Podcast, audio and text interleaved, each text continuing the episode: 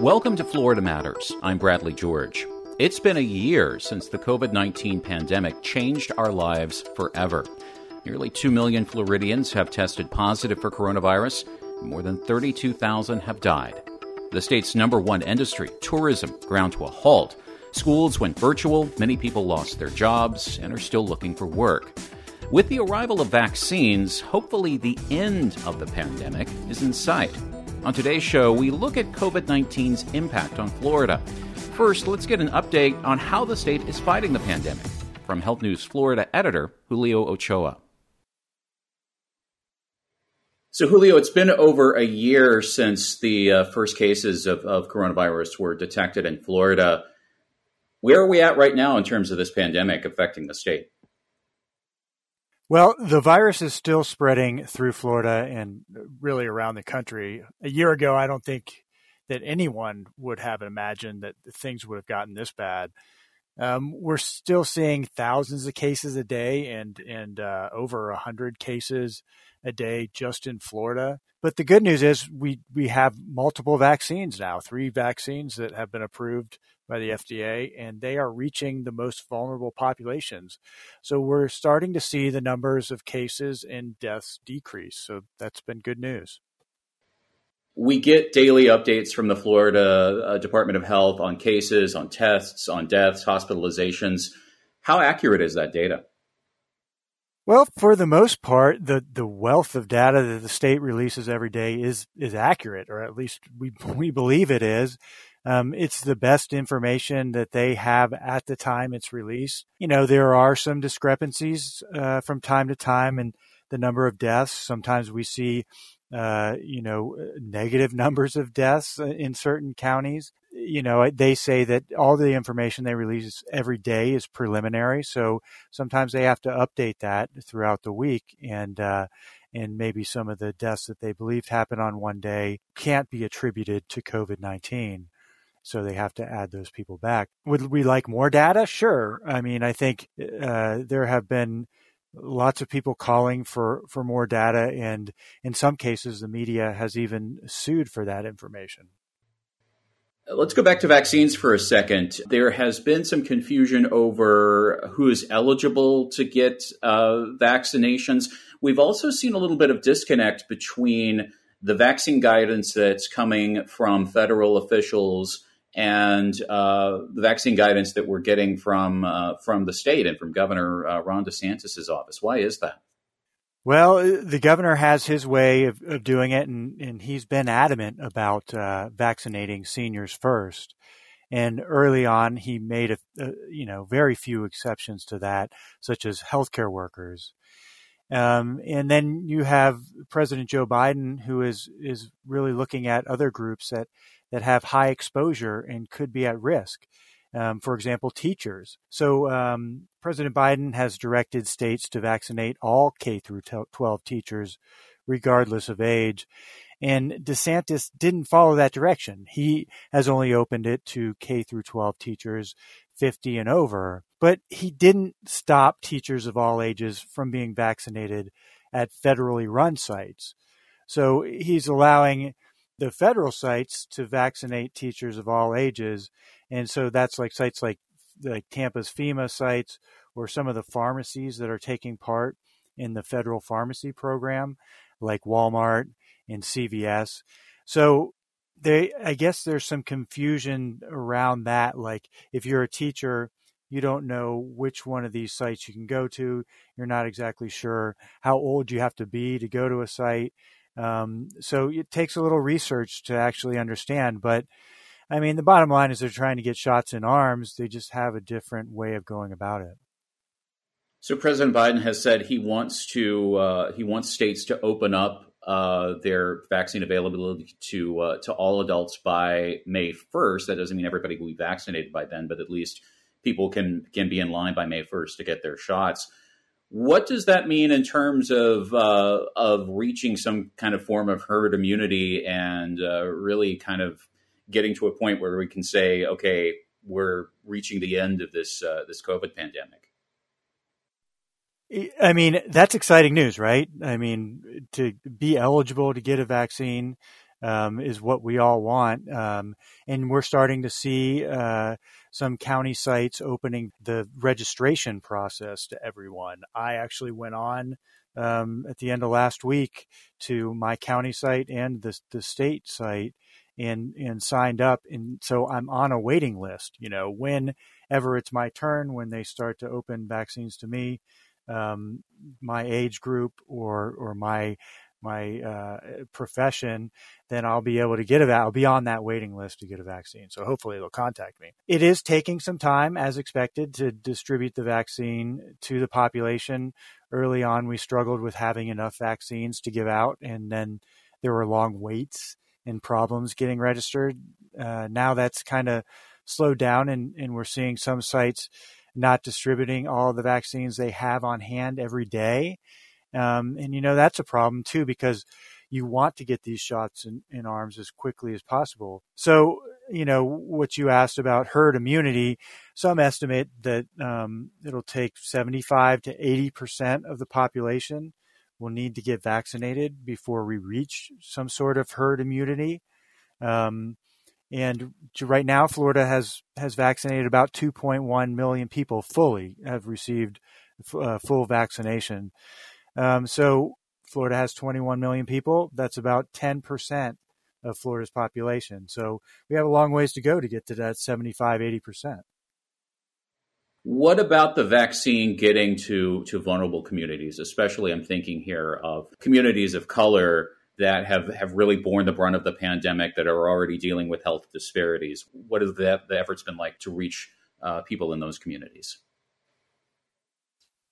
People in those communities have been harder to reach. Um, they have not signed up to uh, or haven't been able to sign up to go to some of these large vaccination sites as easily as, as white people have, um, for whatever reason. You know, there may be uh, internet access issues. There may be they don't have time to spend on a computer all day to try and get one of these coveted uh, reservations. So Um, and maybe they, they just see that there's, there's issues. We've been hearing from some people that say, you know, I saw that there was issues early on, so I, I didn't even try. So the counties have really had to get inventive to reach these people. Um, you know, they've been holding special uh, vaccination pop-up sites at, at churches. Porter Stephanie Colombini has reported on Uh, the county actually going out to um, senior homes um, where where a lot of uh, people of color live and trying to vaccinate people that way. Um, but they're learning that, yes, we have to we have to go reach out to these people. Um, otherwise, they may not get vaccinated in the way that, that large portions of the population are. Um, and that's important, because unless we reach that herd immunity, it, what it ta- what it's going to take to reach that herd immunity is, is to get everyone vaccinated. And we're going to still have a lot of deaths and a lot of cases unless we can reach the entire population. So we're going to have to find more ways to get into these communities and get them vaccinated. Just looking at the pandemic overall, we've heard a lot about so-called long-haul COVID patients. How does the uh, picture look for them in Florida? These cases are still somewhat of a mystery, um, why some people get uh, COVID nineteen and then easily um, recover for, from it or recover from it in a week or two. And then you have some that are still dealing with symptoms months later. And, you know, there have been improvements in, in medications and treatments. But yeah, that's the big fear. You know, if, if you were to get COVID nineteen, will you be someone that, that ends up with still symptoms six months later? Um, luckily, the cases are, are not as prevalent as other cases of COVID nineteen, but yeah, there are still people who are dealing with this in Florida, and it's a problem. So we've got vaccines, we have therapeutics now, antibodies and, and things that can treat really severe symptoms. Doctors understand the virus better. Um, so where do we go from here in terms of, of getting this uh, this pandemic under control? You know, it's it's all about vaccinating people. Um, they are really making a huge push. And unfortunately, you are seeing, you know, some people not returning to uh, sites for their second vaccination. Um, we're hearing that that's been a problem recently. You're seeing people cancel their their or not show up for their when they register to get vaccinated. So um, it's really important to to get as much of the population vaccinated as we can. And what that's going to take is when it's your turn, when you're it's your age group or your profession that gets called to do it, don't hesitate. Um, sign up and get a vaccination because um, there's people behind you that are waiting to get vaccinated. So you need to go as quickly as possible and, and get vaccinated so that others may uh, get in line to do the same. All right, Julio, great talking to you. Thanks so much. Thank you, Bradley. Julio Ochoa is editor of Health News Florida. This is Florida Matters. The show continues in just a moment.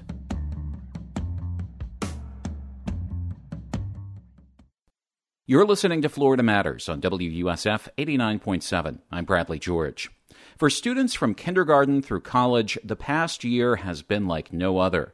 Graduation ceremonies were canceled, classes moved online, and many first-year college students spent their first semester at home. Last year, we spoke with Annalyn Winfrey. She's a senior at New College of Florida in Sarasota, and she's editor-in-chief of the campus newspaper, The Catalyst. We decided it would be a good time to check back in with her. So, uh, starting off, Annalyn, are you are you in Sarasota right now? Yeah, I'm living off campus in Sarasota, about a fifteen minute bike ride, five minute car ride from campus. So overall, what's the past year been like for you? Well, um, it's been a lot. Most of my classes, no, all of my classes have been um, remote, and I know some other students have had in-person classes, like for labs and stuff like that. And there are some classes that are being held outside, but still all my classes have just been online. And it's it's been kind of lonely. Fortunately, I'm I'm a fourth year, so I have a, a solid group of friends that I've that I've known, but I can't imagine how difficult it must be right now for first years who are just coming to campus and don't know people, and it's it's really difficult to meet new people. Yeah, and I guess the sort of the added thing with uh, with New College too, right, is that, you know, part of the experience is that it's small classes and that there's a lot of interaction between students and faculty. And I imagine in a virtual environment, that's got to be pretty difficult to achieve that same kind of level of uh, of intimacy with learning than than you would with an in-person class. For sure. I mean, all my seminars are on Zoom now, and any kind of online class has the inherent awkwardness of having to unmute yourself and go, and then someone else starts talking, you, you're like, wait a second, what? But it's been rough. I, I'm glad that I'm I'm in this, having had a quote-unquote normal experience for three years, because I feel like I'm able to navigate that, and I feel very comfortable reaching out to my professors if I have trouble on an assignment or need to talk to them during office hours, but that's because I, I have the experience of having gone to their office hours in the past, and um, so that must be difficult for newer students. But I hope that with vaccines rolling out and everything, their administrators are saying that things might return to, again, quote unquote, normal in the fall. So we'll see what happens. Do you feel like your your professors have done a good job of providing a, a decent experience in terms of virtual classes? How how do you feel that they've they've adapted? Absolutely. I think my professors have done an outstanding job. I mean, if anything, college classes are a little bit more adept to being able to be done virtually than K through twelve, because, you know, the students are older, the the learning format, we're, we're more comfortable with using the technology. And, you know, there were some blips along the way, but I mean, they're also going through processing the collective trauma of a global pandemic and still giving one hundred ten percent to their jobs. So I cannot thank my faculty and professors enough for uh, what they've done throughout the pandemic. How do you feel about how New College, just in general, is is uh, dealing with, you know, safety and health concerns? If there have there been many cases on campus, how how's the school dealing with that, do you think? That's a great question, and that's been the focus of a lot of our reporting um, on The Catalyst. Um, I think the school in general has done a, a pretty darn good job given the resources that they have. Like, they have um, done sentinel uh, random testing throughout the semester and um, throughout the fall and continuing through the spring. And now starting in the spring, it, it's being offered to anyone who just wants to walk up and get a COVID test. Um, now that's just once a week, but it's still something that the school is paying for and providing. Another thing that has been a little bit of a mixed bag is the quarantining procedures for on-campus students, because if they test positive or if someone at whom as the C D C defines as a close contact tests positive, then um, usually they've had to go into a mandatory two-week quarantine, or they also have the option to go um, and quarantine off campus, wherever. But it's been a little bit of a mixed bag, and we've uh, run a couple stories about this throughout the semester on The Catalyst as well. But some students have complained about miscommunications between the U S F health system, because New College contracts our, our health service through U S F still, and uh, miscommunications with them and then the New College administration, and also issues with the quarantining conditions, because they're in this little box of a room and they, they're not allowed to open any windows um, or obviously go outside for two weeks. And um, issues with the food as well. Sometimes it, it's come cold and uh, not very yummy, but yeah, I don't know. I, I think that housing and student affairs staff are doing their best given the terrible circumstances that we're living in. What about extracurricular activities? Um, have there been many opportunities for that? There's been some casual sport clubs that have sprung up and um, have continued that were already existing before the pandemic. Like volleyball is pretty popular. Um, and also like swim club is still going. So there are some extracurricular activities that are still meeting in person outside and distance and everything. There are also quite a few clubs that have shifted to one hundred percent online operations, like um, the Computer Science Club, and also um, Anarchy Death Sticks, our knitting and crocheting club, is also one hundred percent online now. So it's it's mixed. There, in general, there have been a couple more um, events done on campus this semester. Like, for example, New College usually has this really big party, formerly known as the Palm Court Party, and now known as the Center of the Universe Party, that was held in person in February. And that was really nice because it was outside, everybody wore masks, and um, we got to dance for the first time in almost a year and see people that we hadn't seen for almost a year outside. And that's another thing too, is that at New College, every, I feel like most people understand that they're a part of a greater community. And so mask wearing has been really, really good. Like, it's very rare to go on campus and see somebody outside not wearing a mask. I mean, aside from in the dining hall where at small tables, three students are allowed to sit and eat together, far and away. Like, it's it's very reassuring to go on campus and see how many people are wearing masks and following guidelines. You mentioned at the beginning of this conversation that you're you're getting ready to graduate, and I guess this this kind of final semester for you, it's kind of a surreal experience. How have you kind of dealt with that? Well, it's interesting that you bring that up, because I remember talking with uh, my friend who's also graduating with me this spring, um, and we were talking over the summer about how, you know, the class of twenty twenty got a lot of love because their last two months of the college experience were really disruptive. But then she was like, you know what, like, it's going to be, it's going to be that plus a whole year for us. Um, and so I've just tried to go with this year, not feeling, not feeling bummed out about all the things that could have been happening, and instead being happy about the things that I do have. And I have a close group of a couple friends that I've been seeing, like, masked, of course, and outside, but just just the small things that that can make me happy versus feeling sad about the things that can't be because of the pandemic. And I, I it took me a while to process that. I, I definitely cried a lot um, last spring, realizing that my college experience is never going to be the same again. But I don't know, I'm I'm very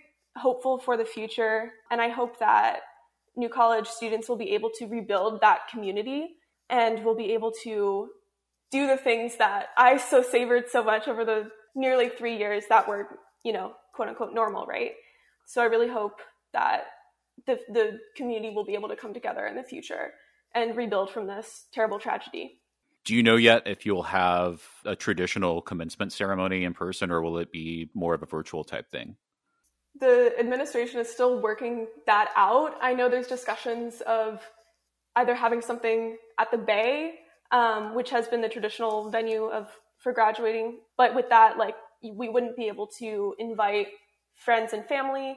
There's also potentially discussion of graduating from a baseball field, so that we would be able to have friends and family ticketed and, like, socially distanced out together, and also still have all the students and faculty. But um, everything is still up in the air. Nothing has been decided definitively. Well, Annalyn, thanks so much for talking with us. Best of luck to you. Hopefully the remainder of twenty twenty-one will be uh, maybe a little bit more normal than the, the past twelve months have been. I sure hope so. Thank you so much. That was Annalyn Winfrey. She's a senior at New College of Florida and editor-in-chief of The Catalyst, the campus newspaper. Devandra Amin is a critical care doctor at BayCare's Morton Plant Hospital in Clearwater. We heard from him last fall when he shared his experience getting covid nineteen just as the pandemic started shutting down much of Florida. Amin described being a patient in his own I C U and how his colleagues helped him recover with little knowledge of how to tackle the virus. Now he tells us about how life at the hospital has been since. It's been a long, hard several months with the waxing and waning of the numbers. Just as you think things are getting better, unfortunately, people were very quick to relinquish their guard, maybe open up the economy too quickly sometimes, causing the secondary and then the third uh, waves that we had, surges that we've had. But we've learned how to cope with that, and certainly as a system we've been able to cope with that very well in terms of managing the extra numbers. The difficulty has been that we've learned over the last year that a lot of the drugs we started with just really have no significant benefit and may even be harmful. So we're left with basically supportive care, oxygen, steroids, and possibly the newer antivirals that might be of benefit. Remdesivir data was weak, probably uh, convalescent plasma also. Unfortunately, a young man, probably about three or four months ago, was very sick. We moved very quickly to do ECMO, which is uh, extracorporeal lung support. You basically have an artificial lung working for you while his own lungs were not working. Uh, young, healthy, no other significant medical history, very sick, very quickly. Unfortunately, even after about two to three months, we're not able to help him. That was just, just such a horrible thing to see in a young patient. We're all very vulnerable. We're all still very vulnerable. And um, it's just uh, luck of the draw, how things happen when you get through this illness. You know, it's frustrating. There has been a significant toll, certainly internationally and nationally. The amount of burnout that we've seen is significant. And when I think everybody has done a phenomenal job sacrificing themselves, their bodies and spirit to taking care of people, Uh, which I think everybody does day in, day out. But it's particularly taxing when you know that you've, you're dealing with a disease that can, if not kill you, certainly certainly debilitate you for a significant amount of time.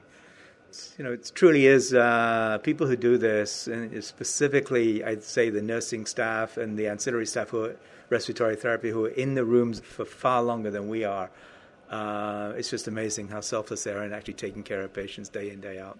Everybody's been overworked, overstressed, and they've just managed it beautifully. I mean, I think a lot of it's internalized, and we have to do better at helping people cope with that. But on the whole, I think the support has been very good.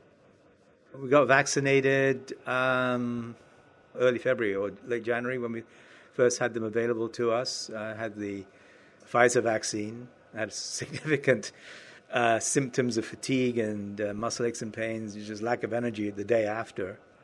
Second vaccine, no trouble whatsoever. It was fine. I think it's pretty much one day at a time right now. I think there's a level of optimism that we may be through as the numbers, specifically as the numbers are going down, but I don't think we're letting down our guard at this point. You know, ninety-five percent is ninety-five percent. It's not one hundred percent. So even though the efficacy is great, there's still a risk of getting an infection as mild as it would be. And it's not so much your issue anymore, but you're transmitting it to somebody else.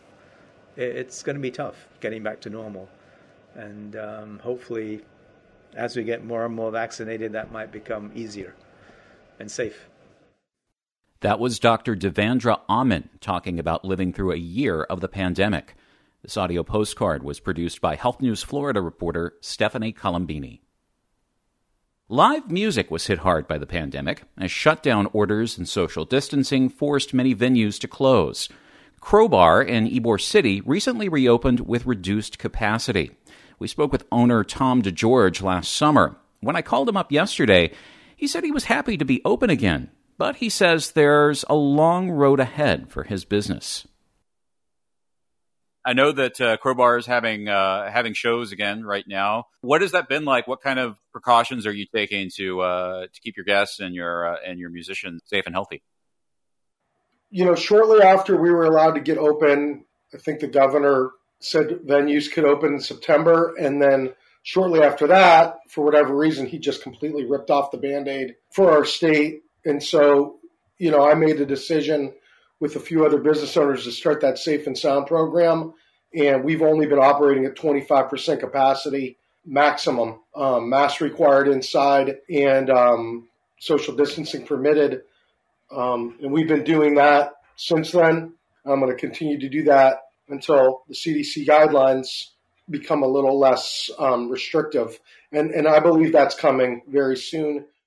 So what is, uh, even with that that twenty-five percent cap, what is uh, what, what's turnout been like for your uh, for your shows since you started back up? They've been decent, but the whole thing is until you truly solve the problem of the pandemic, you can say whatever you want. People are not going to want to go out. There's no consumer confidence until people believe that they are that their health is not going to be at risk or they're going to affect someone else. And then on top of that, when you try to open, if you if you want to do restrictions and stuff like that, you put yourself under the scrutiny of the consumer base that doesn't understand why you are doing that or or feels like you should be letting more people in. Um, but the general population, some people just don't understand the liability insurance issues that, that venues deal with. And the, the, the simple fact of the matter is, you know, when you're working with a national organization like the National Independent Venue Association, and also have talked to my own insurance, I realize that, that that's an issue and that's, and that we cannot um, operate in a way um, until the time is right, regardless of what the governor of any of individual state says. But I, I believe that those changes are are coming soon. We we um, we have all different types of committees with NIVA, and we also have a reopening committee, and we're hoping to get, um, we've been reaching out to the uh, C D C and asking them for clarification of what they believe will be a reasonable time after people are permitted to get shots. Um, once it's available to every single American, Um, at that point, you can go get the shot, and, and, you know, if you want to come to a show, you can go get the shot. You know, um, if you don't, it's still your personal decision. I think